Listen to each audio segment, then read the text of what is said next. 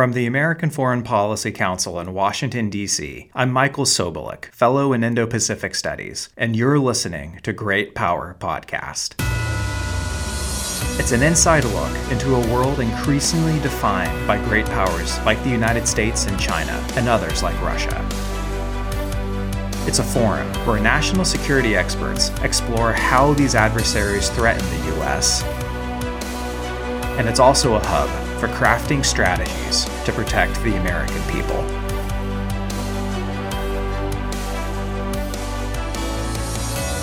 This is episode 9 Wireless Wars with China.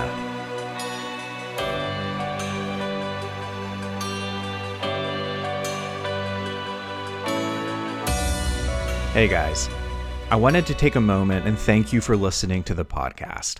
It's been a true pleasure to host and I think we've had some great conversations here. Today's episode is no exception. I think you're going to like it a lot. But before we dive in, I want to address the obvious. There's a land war waging in Europe right now. Ukraine is under continued escalated attacks from Russia. And the scope and scale of this war is unmatched in decades. We haven't seen something like this in Europe since World War II. It's unnerving to see footage on social media of explosions rocking Ukrainian cities and reports of military and civilian fatalities. We're all witnessing an ugly truth. Dictators like Vladimir Putin and Xi Jinping do not subscribe to notions of liberal norms or constructs like the international community. We are living in a new Cold War, one that will not be won by appeals to shared values or reputational arguments, contrary to the beliefs and hopes of many.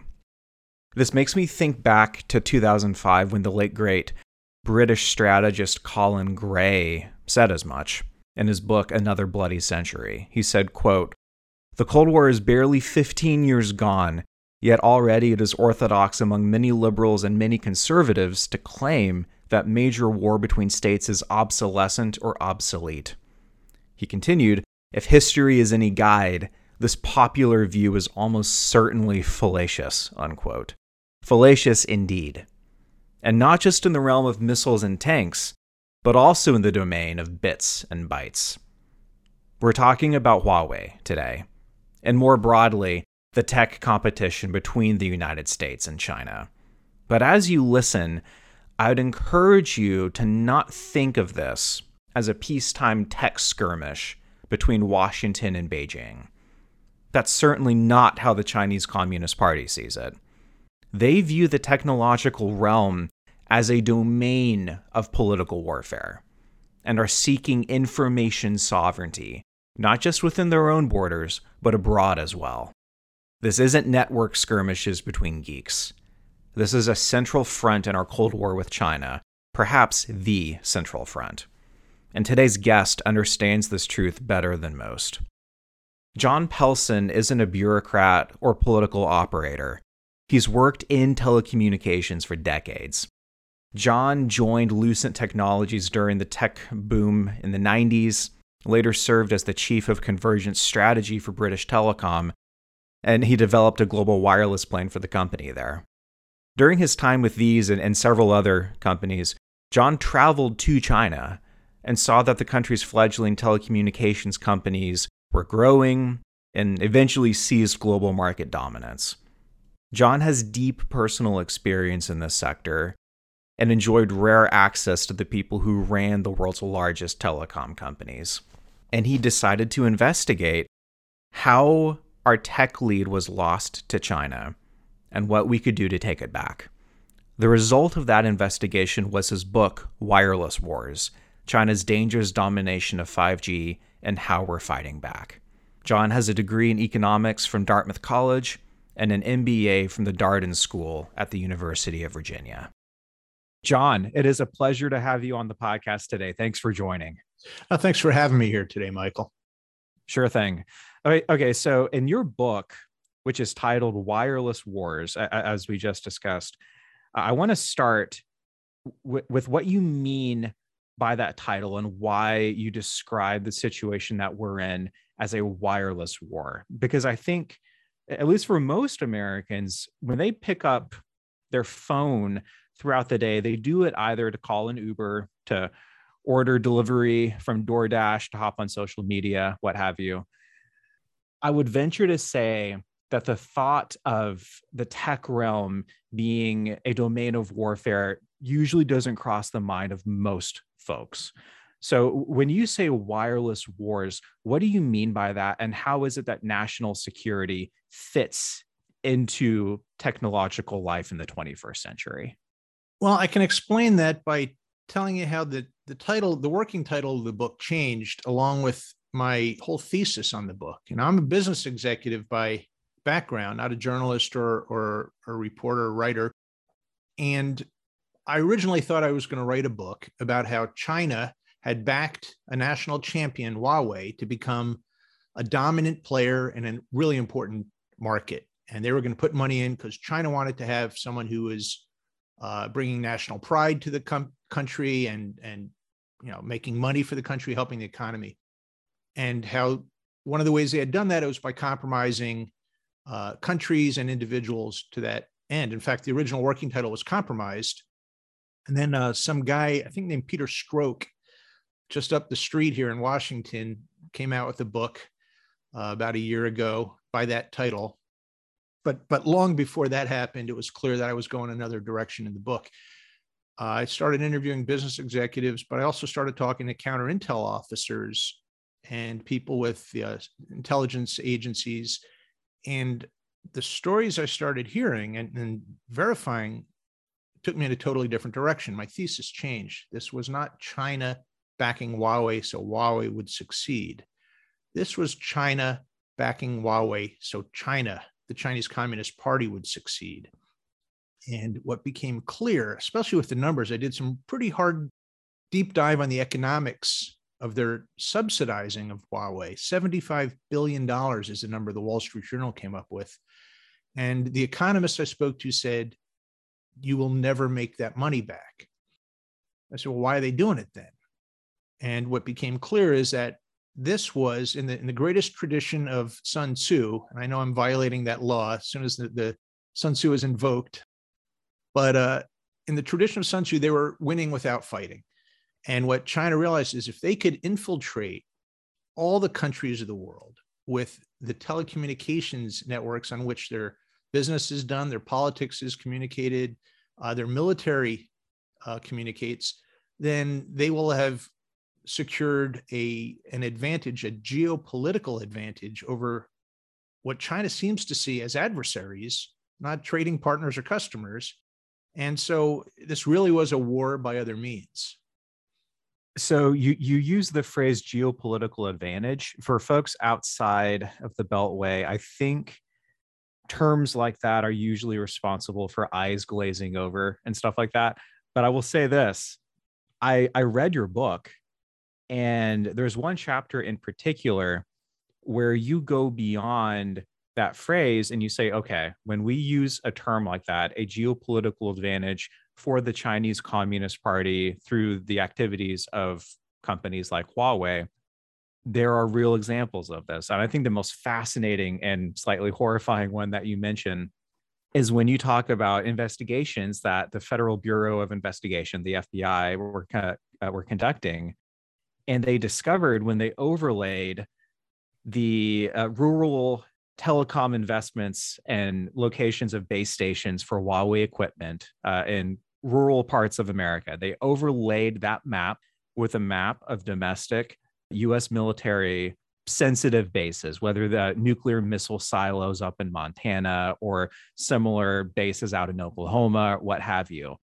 And, and it's interesting, uh, you wrote about someone at the FBI and how they approached research or investigation that actually got them to that discovery and uh, they said uh, in in your book that they had this premise, which is if I were a state actor like the Chinese Communist Party, and I were to pursue geopolitical advantage through a company like Huawei, what would I do? And it's that type of thinking and that way of how you approach business that gets us in, into some of these crazy situations. And I think again to the question of why wireless war uh, I don't think you're going too far at all to say that China views the activity of companies like Huawei and the development of 5G technology as part of their national security pursuit. But I want to ask you when we say 5G, what do we mean? What exactly does that mean practically? Because a lot of us will see the, the words 5G in the upper right hand of whatever phone we're using when our connection is good. But I, I do think we kind of take that term for granted. And, and you talk about in your book how the difference between 4G networks and 5G are just totally different. So uh, could you walk us through that? Sure. Uh, and, and this is really important because the, the hype in my industry, there's a lot of, um, I'm not sure if the, F- the FCC doesn't have oversight for the language used on your show, but uh, I'll, I'll keep it clean anyway. It's a lot of nonsense. Um, what here's what you got: the first generation of wireless cellular was analog. It was it got the job done. It was fundamentally a, cellular network, but had a lot of issues. Second generation, all it did was become digital. So you could send a, a text message, and the sound quality and, and the handling of calls was a little bit better. Third generation, you could finally start to get on the internet. You could send emails a little more bandwidth. And fourth generation was a lot more bandwidth, and you could have always on real time video.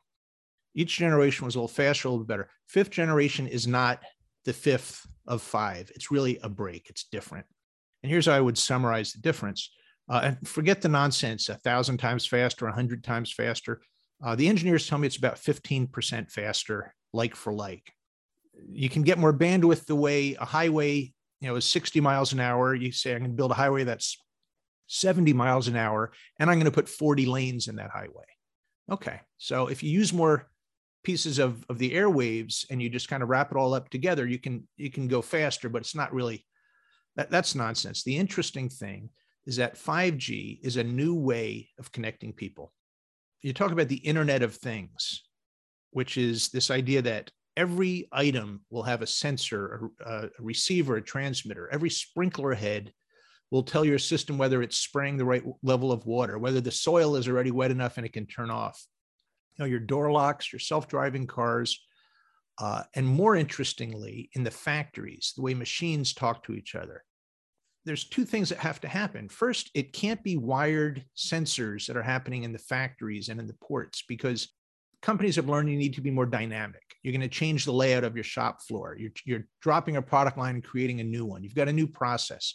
If you've got hardwired sensors, you can't move it. So you want to go wireless. Wi Fi doesn't really do the job. It's not reliable, it's subject to interference, it's not that secure. So 5G allows an area that used to be able to handle 1,000 4G phone calls can now handle 100,000. So it's not going to be a phone call, is it? It's going to be the little camera on the medical device assembly line that's scanning ob- objects, you know, 10 per second, sending a high resolution picture to an artificial intelligence engine that's saying that one looks funny, which is then transmitting in a thousandth of a second a command to another device on that line to flick that device off the line so it goes into the bin and then notifies the production area that there's a problem with some of the supplies that's causing this problem. That's all happening with no person ever touching it. And if you don't have low latency, high bandwidth, high security, all these different attributes that 4G doesn't really do, it, you can't deliver this transformation without it. So 5G, the revolution will begin in the factories and in the ports and in the warehouses. That's where it's starting now. People will be the last beneficiaries of it in a direct sense. You'll you'll benefit from having better products and smoother flowing highways and that kind of thing. You actually mention again to return to your book, which I think we're probably going to do a lot throughout this conversation. You you have a vignette, uh, and it's of uh, of all places a casino in Las Vegas, where there was this enterprising individual who's who thought, oh my gosh, instead of having to be physically present at the casino to monitor the water temperature of our in-house aquariums i can install some new fancy remotely controlled temperature checks and i can just do all of this stuff from anywhere from any computer i could log into i don't have to physically be at the casino anymore and through some hackery that was made possible through the advent of some of this technology that's dependent on 5G with different programs and systems communicating with each other, the Internet of Things. You talk about how an external actor was able to enter and not just do something trivial like mess with water temperatures and like fry some fish in a pond. They were able not only to access those temperature devices, but to get into the core network of the casino.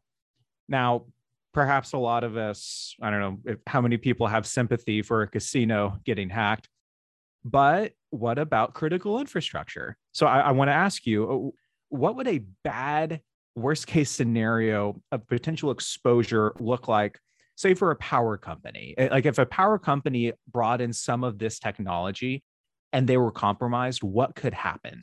Sure. You know in, in fact in wireless wars i talk about the freeze out in texas last winter where the whole state the grid my parents down. were in the middle of all of that and my my sister as well. Yeah. It was it was an awful situation that was almost a lot worse so uh, you, you can debate about the policies and the regulations and so on. There's a lot of various arguments you, you can make there but here's what happened. The power supply was coming offline because of the extreme cold. Power demand turbines were freezing gas lines were freezing. Power demand was going up. People in texas t- tend to have electrical heat because you don't generally need a lot of heat and that's kind of a, a convenient way to go. The grid was teetering and they were relying on readings about power loads, power demand, heat, all kinds of telemetry that the network had deployed so that they could monitor and manage the network. And they started to take it down and go to rolling blackouts. If they had gotten bad data, not just failed to get data where suddenly you got to scramble trucks and you go out to sites and it cost you thousands of dollars, but if they got bad data. This temperature is 74 degrees when it was 130 degrees. They would have made different decisions, and they were seconds, they say, from losing the entire network, and Texas would have been out for weeks. It could have caused hundreds of billions, if not more, in damage and death. And 5G was not a factor here. There is no 5G deployed, but there's going to be. And if you say, who designed the system? Well, you, you don't want the answer to be a, a company that the Chinese Communist Party controls, because you may be on the phone to your vendor saying, okay, guys, we're, we're in a crisis mode here. How do we handle this? We need to reset that. Not only might they not help you, but talk about an awful lot of power to say we're gonna we're gonna just shut down communications on that unless you uh, come to the table. You know, there's there's a novel out 2034 that talks about China flexing that kind of muscle, shutting down computers in the US. I, I hope that 2034 is not, you know, way out in the future from something that could happen today, but I, I really do think a bad intentioned owner of that kind of a, a network could do enormous harm to the United States. Let's bring this home and in so doing return to the FBI investigation of of why Huawei was deploying so much of their equipment close to military facilities. So what? If you have maybe a, a base station that is, I don't know, within a mile or in close proximity to a military base that that conducts highly classified research, physically, Huawei equipment is outside of the perimeter of the base. But you describe it, I think, in pretty good detail of why even close proximity of Huawei hardware and software to US installations could cause pretty severe issues. And you mentioned nuclear sites as well. Could you walk us through how Huawei could mess with US military operations in some scenarios like that? Sure. And, and, it was kind of a funny story the way I got this report. My source, who was a counterintelligence officer with the FBI, who had stood up this Huawei team to uh, track how a country could use private businesses to advance its cause. He called me up and he said, Can you get to McLean, Virginia at noon? Meet me at a coffee shop. I said, Sure. And anyone who knows McLean, Virginia, what's located there, I'll give you a hint that the high school in McLean is called Langley High School. So I get in my car and I'm driving around the parking lot outside this coffee shop and I find a spot and I pull in I put the car in park and my door opens and he climbs in and sits down. He hands me a manila folder and says, I got to get back to work. And he gets out of the car and leaves. I text him a message saying that was the worst dead drop ever. And he corrected me. He said, I got to tell you, first of all, it's a live drop because we're both here. Your spycraft is terrible, John.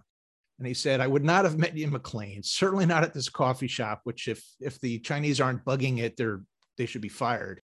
He said, look at this, the folder I gave you. That's open source from the Federal Communications Commission. And what it showed was where Huawei had put in its cell towers and, and ZTE.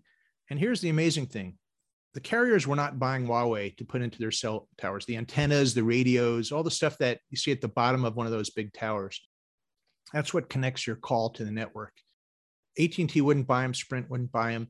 All they could do was sell to small, rural, family-owned companies. Now, one FCC executive told me, "Oh, they're putting it in rural areas because they know that Montana has as many senators as California, and if we ever try to pull it out, those senators are going to be screaming bloody murder." And in fact, that's exactly what happened when the conversations turned to pulling it pulling it out. People said, "My citizens won't have a lifeline," which is true what the FBI officer, the section chief, explained to me though was uh, the, the nuclear missile bases in America seem to almost all have Huawei gear that was pretty much given away to these family owned businesses.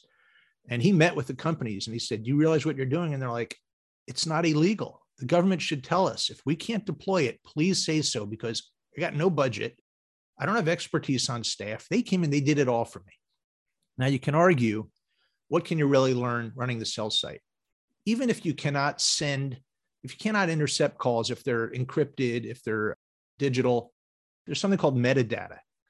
Metadata says, even if you don't know what was communicated on a phone call or an internet session, it says who was on, who were they talking to, how long were they talking. So if you say, wait a minute, the same person has visited five nuclear missile bases in a week and a half. He's jumping like crazy around the country and he keeps talking to this phone number that we didn't even know was of any importance. Something's going on.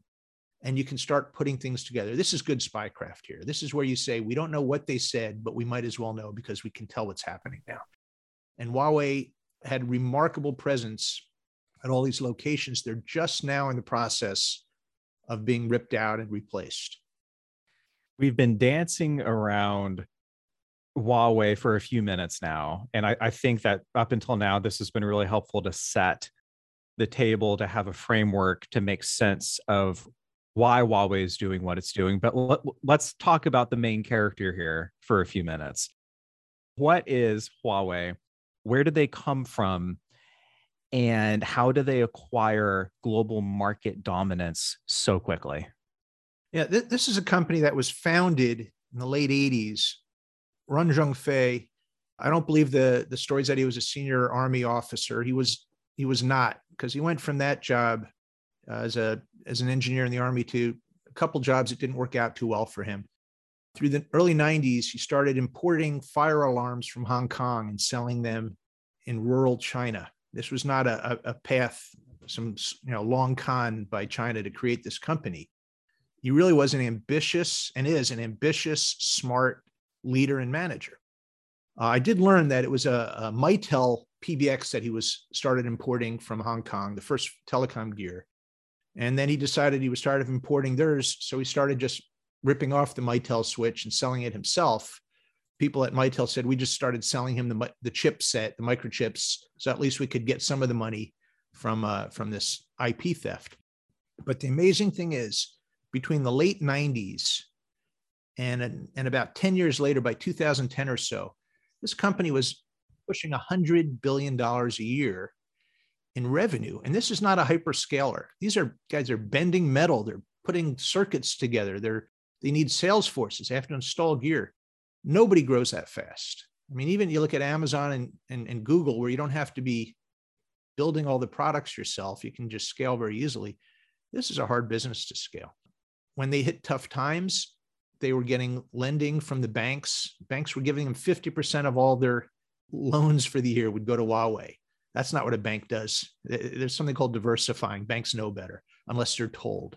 I tell a story about one of the guys was an American was trying to pull Huawei in on their first international project ever. They had never sold outside of China. And it was a deal for Saudi Arabia. And the Saudi prince had asked, bring Huawei in. We want to sell them oil, so we'll try to buy some other stuff. And he met with this woman, and she said she didn't speak English. She was the chairwoman, uh, Madam Sun. Her story was that she had worked at a tele- television company, a radio manufacturer, and now is at Huawei. That was her cover story there's a CIA database that ties you back into old information. I was able to find her old alumni class letter that raved about how their top student had gone off to the Ministry of State Security and wowed them there and then had been placed effectively into Huawei, where she was bringing government money in to keep them afloat during tough times. This, this let you know who he was dealing with. And he did say that she didn't speak English when they met, but by the end of the week, she was almost fluent. It turns out she was, of course, fluent in English. And I just won an essay contest in English, in, in fact. But you've got a, a company that came out of nowhere, was backed with $75 billion of government money. And people say, well, the American government, French government, they all back their champions. That's true. Cisco received about 45 million with an M over the same time period, and that was a lot of money that's the closest thing we had to a company like Huawei by then, because all the American companies had gone gone bust. Lucent, Nortel, Motorola were were out of business. Huawei will often respond to facts like the ones you just laid out, and they will trot out one of their common defenses, which is we are not a state owned or a state controlled company. They, they market and posture as a private company. What do you make of that? Yeah. So eh, eh, they're kind of private in that they're not a government created entity that just does what the government tells them. There was a company that fit that description in the telecom space, making phone switches and radios. They were called Great Dragon. Uh, no one's ever heard of them. They went out of business because they made awful products and they didn't care. And they, you know, basically took whatever the government compelled in country companies to buy. Huawei was an ambitious company trying to grow rapidly smart managers, ruthless, really. Uh, bloodthirsty is the term that their chairman uses to describe his corporate culture hunting in packs, immune to cold. This is what the Huawei culture is, in his words. But and, uh, and actually, on that note, I don't mean to cut you off, John, but you you just reminded me of something, an anecdote that you share in the book where there are these gun safes. At least at, at one time, there are these gun safes next to the desks of Huawei employees. And the question is, what, what in the world is inside of these gun safes next to every single desk? And the answer, as you reveal, is at the end of the day, the employees will put all of their loose paper, their research, everything they did that day, and literally lock them in a secure airtight safe so no one can steal their work from them. Like this is a highly competitive work culture to say the least. Exactly. They, they were a little worried about zte up the road but they're even more worried about the guy down the hall who was going to steal the research and present it as his own. That's at least the culture that was described to me there. And and you talk uh, just on, on the question of, of ownership uh, technically it's employee owned okay what does that mean? Is it employee controlled well uh, a couple researchers did a deep dive into the legalities of the ownership, and here's what they found: the the employees kind of have tracking stock. If the company does better, they can make more money. If the company does worse, they don't make as much. When they leave the company, they have to return that tracking stock. They don't get to take it with them. The, the five founders of Huawei who put up $5,000 for a company worth you know, hundreds of billions today, they didn't make any money as far as anyone can tell and they were the founders. Those are the people that are buying sports teams in the U.S. You know, you, you, buy the Portland Trailblazers if you were one of the guys on board at the start. There was none of that there. But here's what I found most interesting: How are the the owner employees able to exert their influence over the direction of the company? Well, they do it through the union representative. He's the one that like casts the vote. Okay, who does that union answer to? The union members, right? No, that's that's in most of the world. In China, the union answers to the more senior union. Okay, they answer up, not down. Okay, well, who does the more senior union answer to? To cut it short, it's the CCP has control over the ultimate union. So the Chinese Communist Party votes on what happens at Huawei. They don't meddle in every decision, or the company wouldn't have thrived. But they control and restrict, and under the 2017 intelligence laws, they have full access to anything that that company is doing. They are required, even as a quote private company, to turn everything over on demand to the Chinese Communist Party. In fact, I, I spoke to a, a, consultant who said when he was working for Huawei, he pitched to the business executive on what should be done. And they'd say, Oh, this is great. Now go down the hall and, and finish off. And they'd go down and there'd be a, a guy in a room filled with pictures of Mao and and communist theory books and he would have to pitch to the communist party member and the guy who didn't know what he was talking about would say okay that's that's great go ahead and do it which i think begs the question what is it that the chinese communist party is after with its support of huawei because i think you're right to differentiate national champions here in the United States or other countries versus national champions in China, uh, or orders of magnitude of difference.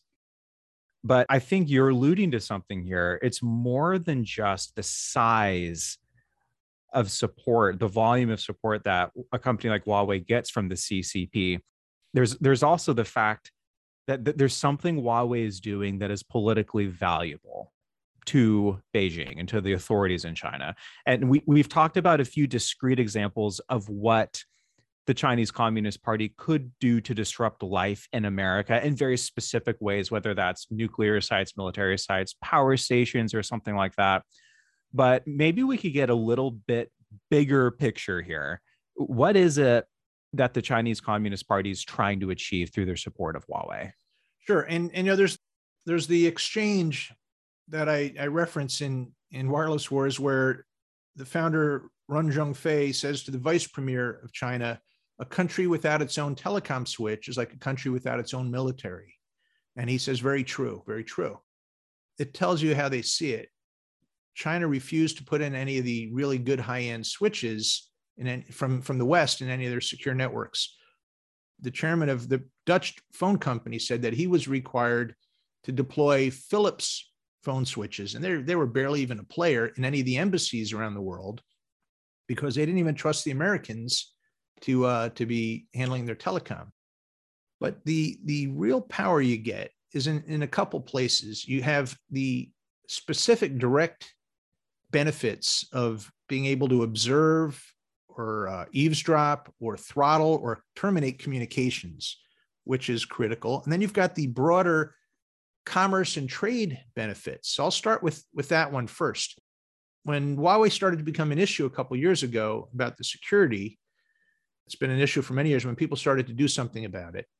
You had Germany say, okay, we're not going to allow Huawei in our network.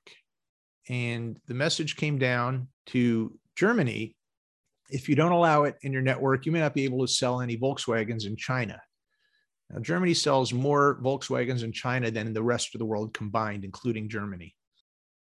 You, you start to see the influence. In fact, Huawei, when Sweden was going to pull Huawei out of the network, the chairman of Ericsson, a Swedish company, one of the biggest flagship companies in the country, he said to his own ministers, do not bar Huawei. If you block them from being able to sell into Sweden, they won't let me sell into China. And that's where my market is. I will pull the company out of Sweden if you do that. Now, he did not pull the company out of Sweden, but you start to see the influence that the presence of this company has. If you look more specifically, though, what you can do with the network, it's not just, you know, people say, I don't care. Who, wants to listen in on me? No one's going to listen on my phone call. If they do, God, they're, they're going to be bored. Well, China offered to build the African Union headquarters in Addis Ababa. $250 million gift to the people of Africa. Very kind of them. It was a, a, a win win situation, as it was described by the Chinese. V- very kind and generous of them, indeed. Very kind. I, I, I corrected that. It's not, they, they, were half right when they said it was win win.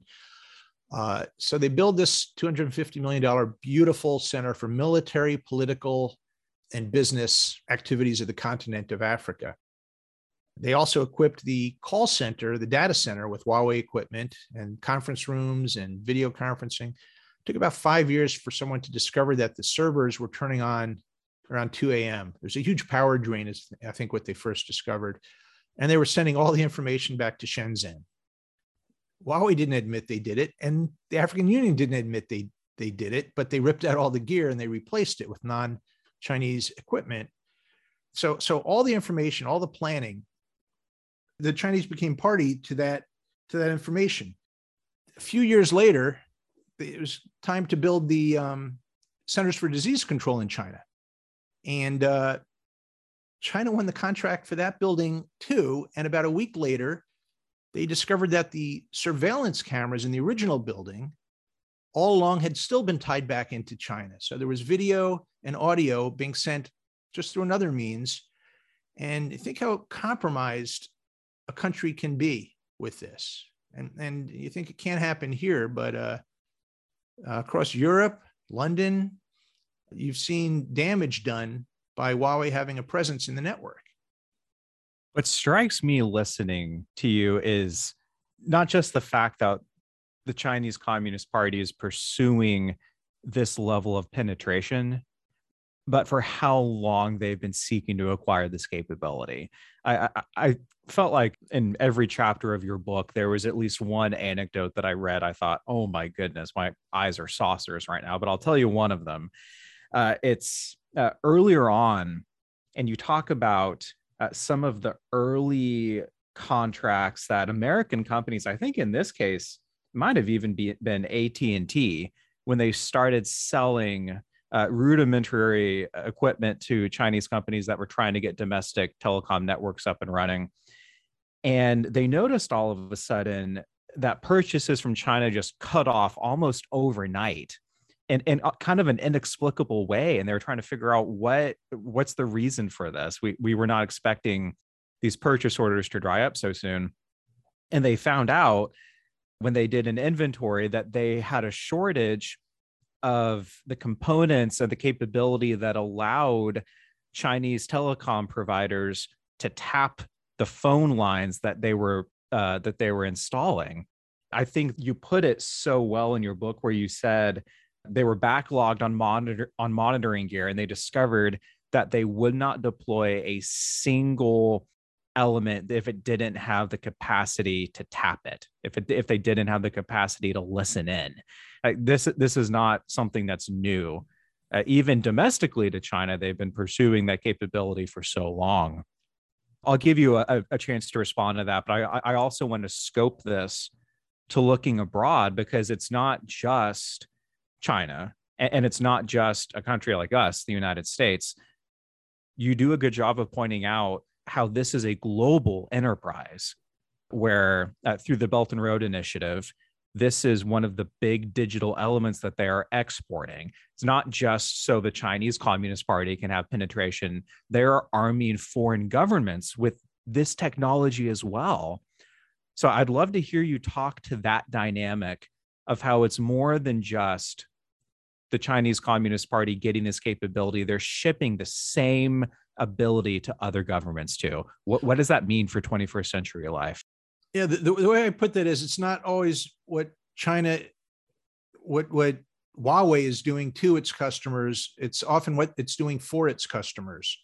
So maybe they're hacking, maybe they're spying, they're sending data out. But what you've seen around the world and, and their biggest foothold outside of their home country is in Africa and Latin America, certain parts of Asia. There are despots in some of these countries that just aren't that good at crushing the will of the people. They just they can roll the tanks, they can shoot people, they can have them beaten, and they and they do all that. And I'm sure their their expertise is, is decent in that space. But when it comes to using technology to keep the people down, China's really been a huge help in in their export of surveillance and suppression. They're great at doing it in country, as we know, and it's terrifying. Uh, the facial recognition technology, people need to register their new smartphones now with a face unlock. So China wants to have a, on file every phone and the user, and they know who you are. And think about George Orwell, 1984. You know, the, the parks had hidden microphones or whatever everyone's carrying a microphone, a video camera, and a GPS indicator in their pocket 24 7. In fact, I've been told you can get stopped on the street in China and they'll say, Where's your phone? And you damn well better have one. Because if you don't have a phone on you, they're thinking, Wait, wait a minute, what is this person up to? Why in the world would you be out here without a phone? And besides, we can't track you or follow what's going on now. So you look at countries, uh, Uganda has a, a president for life, and he had a, an upstart pop singer, Bobi Wine, who decided to run against him for president. And what he was able to do is use Huawei to hack into his WhatsApp and crack the encryption and start intercepting rallies before they could happen. They would have people pulled over and beaten. The president of Uganda couldn't have done that on his own. And they were at the time very proud, both sides boasting about it. And then they, they of course, both got quiet. But um, several countries around the world, what they're finding is that China is enabling through the export of its technology, the export of its ideology. And people can complain, and I think rightly in a lot of ways, you know, the British Empire or US in, involvement in other parts of the world trying to impose your way of life on people that that uh, didn't ask for you to do it. Those are all valid arguments. I think it becomes particularly important if the the philosophy of life is to shut up and do as the government tells you, or at least as the government allows you, and dissidents will be uh, shipped off to internment camps to forced labor and you know some reports from human rights organizations organ harvesting. This is the cultural values that are held by the ccp the, the chinese people are already suffering under this. And china is unfortunately finding ways to export this as part of their philosophy it's not so much business there it's the i use that term geopolitical it's exporting of their national philosophy of the Chinese Communist Party. I do think you're onto something here when you talk about the party's export of surveillance. And I think, honestly, John, this is one of the trickiest parts of this whole thing because China is co opting a free market system that is built on incentives. That uh, these companies respond to market incentives, and the market incentives are pointing them in the exact opposite direction of what's in our national interest, at least what I would certainly contend. You address that directly, and, and, and that's what I want to ask you about now, because I feel like there's a lot, not just with Huawei, but even if you look at the Olympics, if you look at the human rights atrocities in Xinjiang, whether it's genocide or you mentioned slave labor, and in some cases, even organ harvesting, there's a lot of moral shaming that's happening of multilateral companies, many of them American, who absolutely should know better. But I'm skeptical that moral shaming will actually accomplish a lot of change if they if the market incentives bring them in a different direction. What do you make of all of that tension that's going on in our China discourse right now? Well, well, here's one of the problems. And I interviewed the he was the CFO of Lucent and, and now is the CFO of Pfizer. And he put it so well. He said um, that these companies are looking out for their own corporate interests, not for the national interest. That's the conundrum we have here because they're not in a situation where they can be driven by the national interest. You know, they have to follow the law and they, you know, generally people, you know, they love you love your country or at least you like your country and and you want to do what's right, but when push comes to shove, this is a very tough choice. In fact, the, the way I, I set it up early in the book, you know, I point out that there were plenty of boneheads running telecom equipment makers in the West in the you know the year 2000 or so, made some bad decisions. I talk about the golf course that the CEO of Lucent was putting up. Uh, it's a greenfield project. Uh, it was a $50 million private golf course that the company was building. He was he was fired. But the point that I raise is that locating in China and turning over your IP, sharing your IP, seems stupid. Seems like it's a death wish. But if, say, Lucent had not moved manufacturing and R&D into China, said, no, we're going to keep it in America where it's secure. And they kept selling their products in America and around the world. But Alcatel or Ericsson or Siemens or Nokia, if anyone did move to China, and these were sh- tough competitors already for Lucent, they'd be out there saying, okay, not only can we make a product that's as good as Bell Labs and Lucent Technologies, but we're making it, we're selling it at a third of the price. Oh, and Lucent would have been out of business, and that would have been the end of the game. So they did not have the option.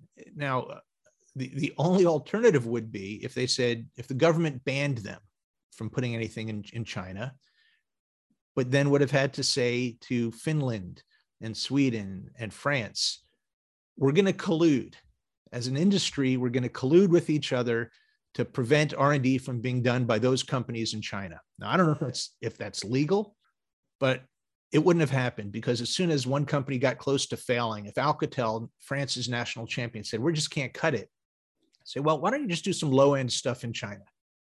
Make some of these things, you'll cut your costs. Now you'll be competitive again. Great. If Nokia said, you know, we're just not able to compete, well, why don't you do your R&D there? They got so many brilliant engineers and they do. It would have been a race to the bottom anyway. And so it was inevitable that this had to happen.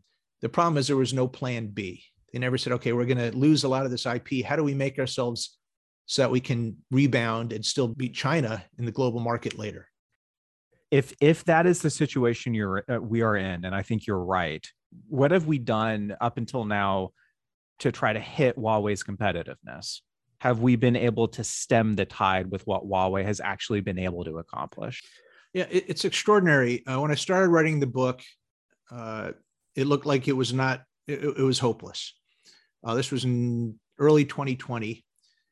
And and then something funny happened. You had this virus sweep in out of Wuhan, and people started saying, geez, this is, uh, I don't think they've been forthright about the spread of this illness through their own country. And now they're not sending us the masks that they're contracted on. And in a lot of the world, this isn't widely known, but they were withholding health equipment, contracted deliveries in return for certain political agreements. And I spoke to people at telecom companies that said we ended up buying Huawei and ZTE gear. The guy brought a case of N95 masks or KN95 masks for us. I've heard I've heard of the CCP attaching uh, Taiwan diplomatic concessions to PPE, but I have not heard of Huawei and ZTE gear being attached to PPE. I, I had one guy say, I would never take a bribe. And I'm always offered in this job all sorts of inducements. But in the height of the COVID crisis, he offered me a case of N95 respirators, KN95 respirators. And he said, I took them. Now, what he did in return, I, I don't know, but he took them. Wow. Uh, know, people were afraid they were going to die, and people were dying. Uh, but so when that happened, people said, can we count on the supply chain for other vital things, pharmaceuticals, for, for telecom gear? And so things started shifting there. And Europe, which was saying, no, no, we're all in for Huawei. It's better, it's cheaper, which it is, or at least it was. Uh, the and, and this is an amazing thing. I'm working with people both in the current administration, the Biden administration, and people from the prior administration, Trump administration. They're all on board with this. They're in agreement. They're working with each other. I've never seen that. Uh, you know, my rule was always when I'm talking to someone from this administration, don't mention the T word because you know you, you could you don't want to set something off. And and they say, you know, we got this great work we did with uh, my predecessor, and you had things like um, the Clean Network Initiative, where the uh, Secretary of State and the Undersecretary of State for Economic Growth put together a program to get about 60 countries to agree we're not putting in Huawei.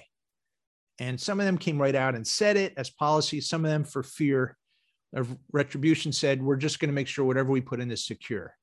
And they effectively uh, blacklisted Huawei. The, the real nuclear option that was played that pushed it was when uh, the Trump administration said, all right, we're not going to sell chips to Huawei.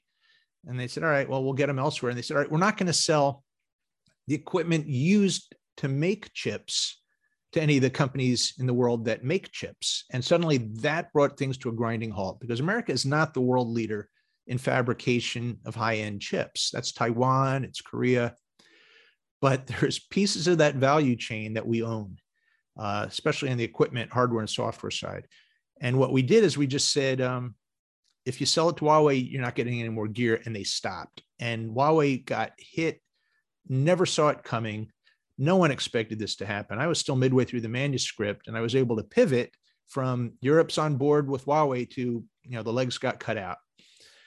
So that was a, a, remarkable change. There was that great line I quote from a, a leader in Europe who did not want me to use his name, where he said, We all hate Trump, but secretly we love what he's doing about China. That was fascinating. That so many people have shared that that view that it was uh, it was the right thing for whatever reason. If it was done for trade imbalances, then it was done for the wrong reason. I don't care. It was the right thing this is the point of the conversation where I, I foist the million dollar question on you, which I, which I know you write about near the end of your book, but I, I want to spend some time uh, unpacking. It's one thing to cut Huawei's legs out from under it. It's another thing for U.S. companies to actually get a to regain a competitive advantage. What is the course ahead? does the United States have an option to regain a competitive footing in, when it comes to 5G? When it comes to next generation of telecommunications with the Internet of Things, uh, are we too late to the party? Where where are we in that landscape right now?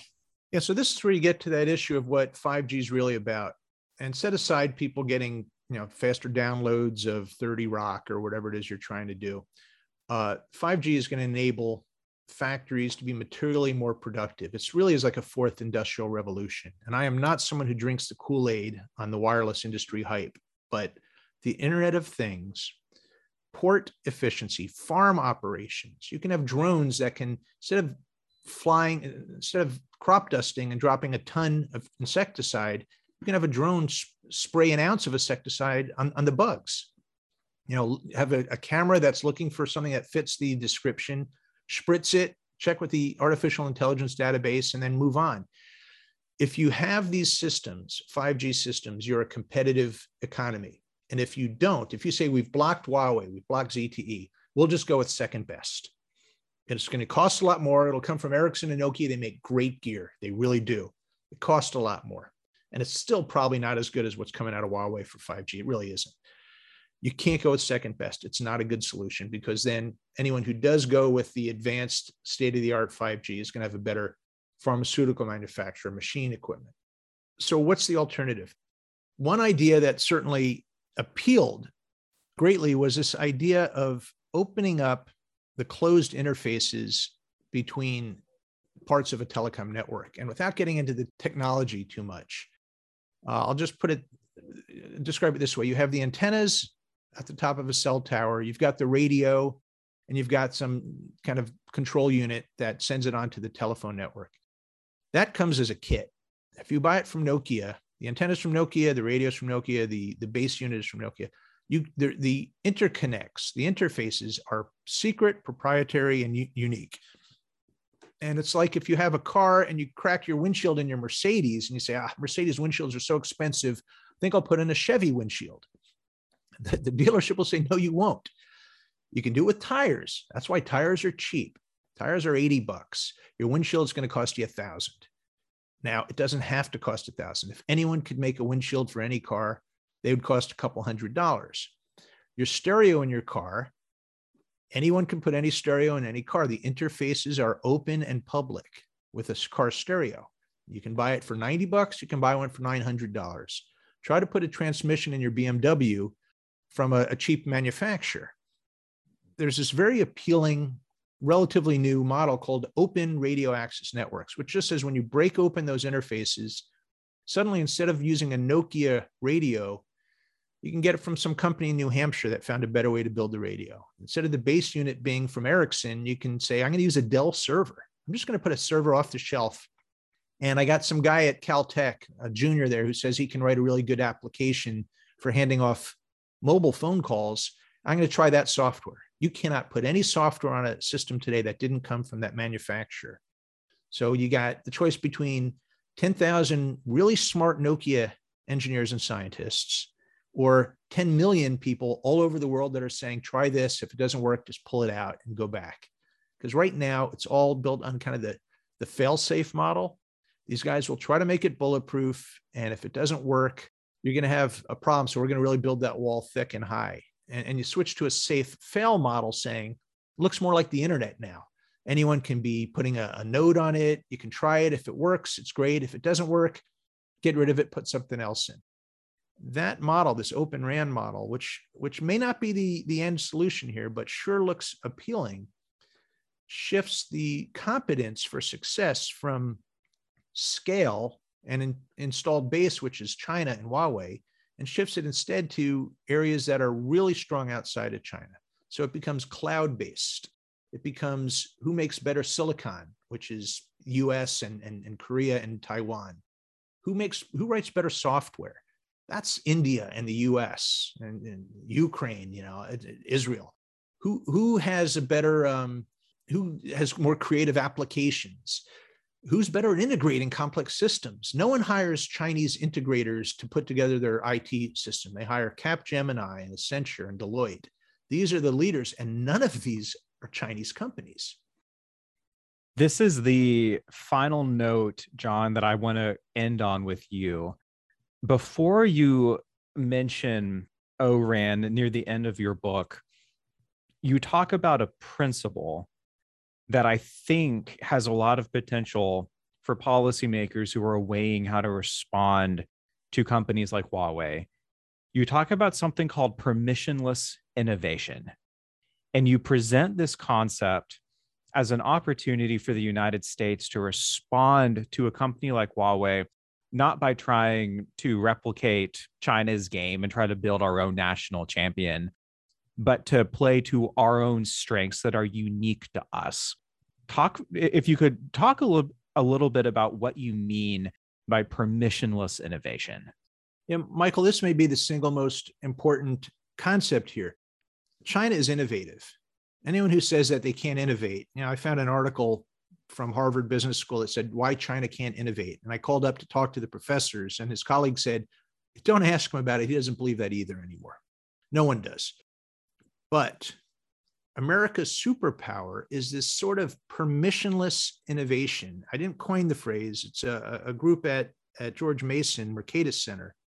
Here's what the idea is these are companies that come up not because they were funded and sponsored by the government. In fact, they were, they were threatened and thwarted by the government. Companies that said, I'm going to have people get picked up in cars by strangers. You're going to get into a stranger's car and they're going to take you where, where you asked the government said, You don't have a taxi medallion. You don't have a limo license. You're not insured for this. No. And they faced the government. Uber, Lyft faced the government in court and they won. Not every time, but they won. You say, We're going to have people stay in your home that you don't know. Strangers will show up and stay in your house. And the government said, No, that's, uh, you're not zoned as a hotel. You didn't meet the health and cleanliness rules and so on. And Airbnb, VRBO faced the government in court and they win. They, no one gave them permission. They just did it. How valuable is that? Literally trillions of dollars in value in the last 10 or 20 years has been created, not only in the US, but mostly in the US and in Europe. And, and thing is, I talked uh, about American exceptionalism, but my concept of American exceptionalism, all my examples were people that were not born in the US, but they were here because they were saying, I like the entrepreneur environment better here than in France. I have more opportunity here than I had in Nigeria. And, and people come to America so that they can be exceptional. The, the consequences for breaking the social norms of getting into a car with a stranger or, or the legal norms about licensing, no one's worried that they're going to be uh, sent to the gulag. Jack Ma gave a speech following a vice minister in China. The vice minister called for more regulation on finance. And Jack Ma said, We don't need more regulation, we need less. Now, this is the richest, most beloved entrepreneur in China, one of the world's great innovators. He said, We can't regulate airlines the way we used to regulate railroads. And what he meant is you can't regulate fintech, financial technology companies, the way you regulated old banks. Jack Ma disappeared. They took him off. They shut down his IPO. They closed his beloved business school he had founded for entrepreneurs. And that tells you if they would do that to him, entrepreneurs in China know you be creative, but stay in the lane. Don't put your head up too high.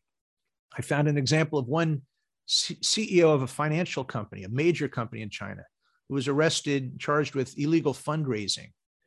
Uh, January 7th, I think last year, he was brought to trial, one day trial, convicted on all counts. Uh, on the 20th or so, they executed him. Okay. So when Tim Cook comes up with a clever idea, he's not thinking, I hope they don't kill me for this one. He's saying, I hope the market is kind. I hope the board doesn't throw me out.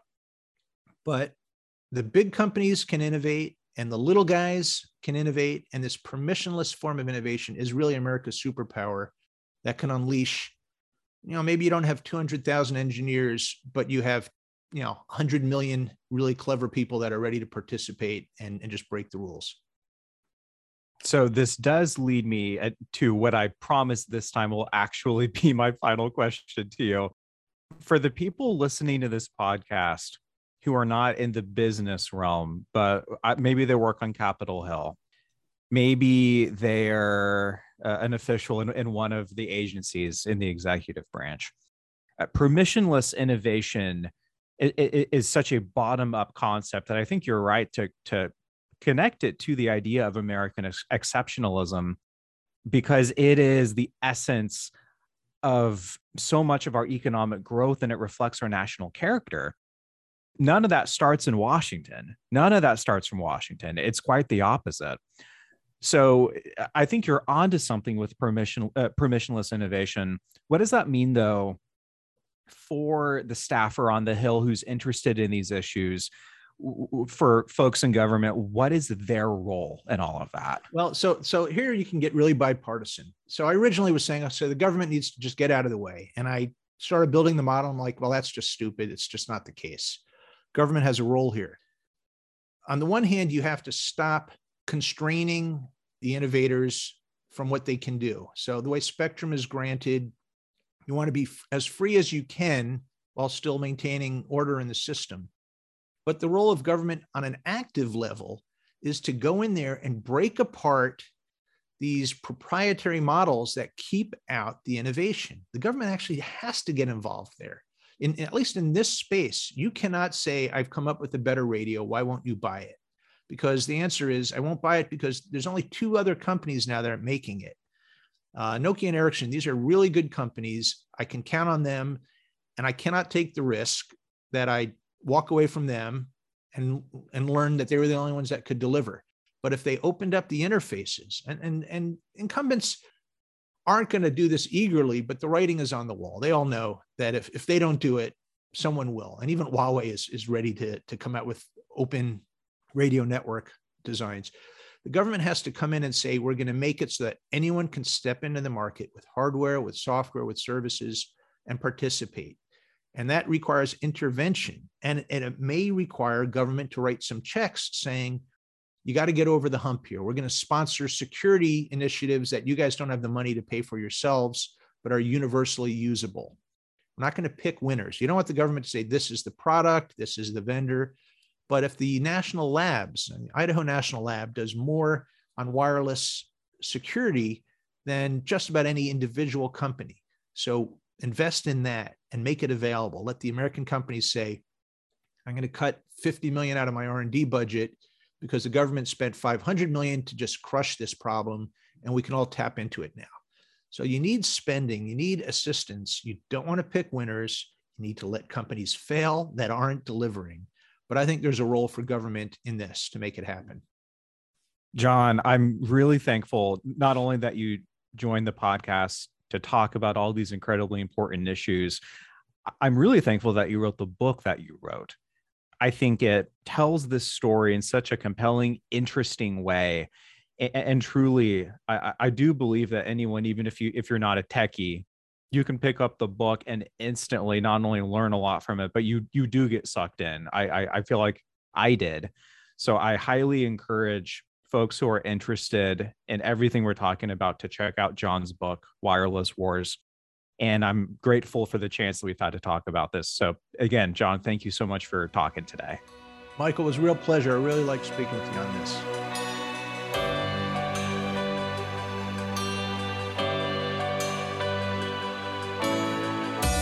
Thanks for listening. Please be sure to subscribe and leave a rating or review. To learn more about AFPC's research, visit us online at afpc.org. For questions or comments, you can reach me at greatpowerpod at afpc.org. I'm Michael Sobolik, and you've been listening to Great Power Podcast. We hope you'll join us again next time.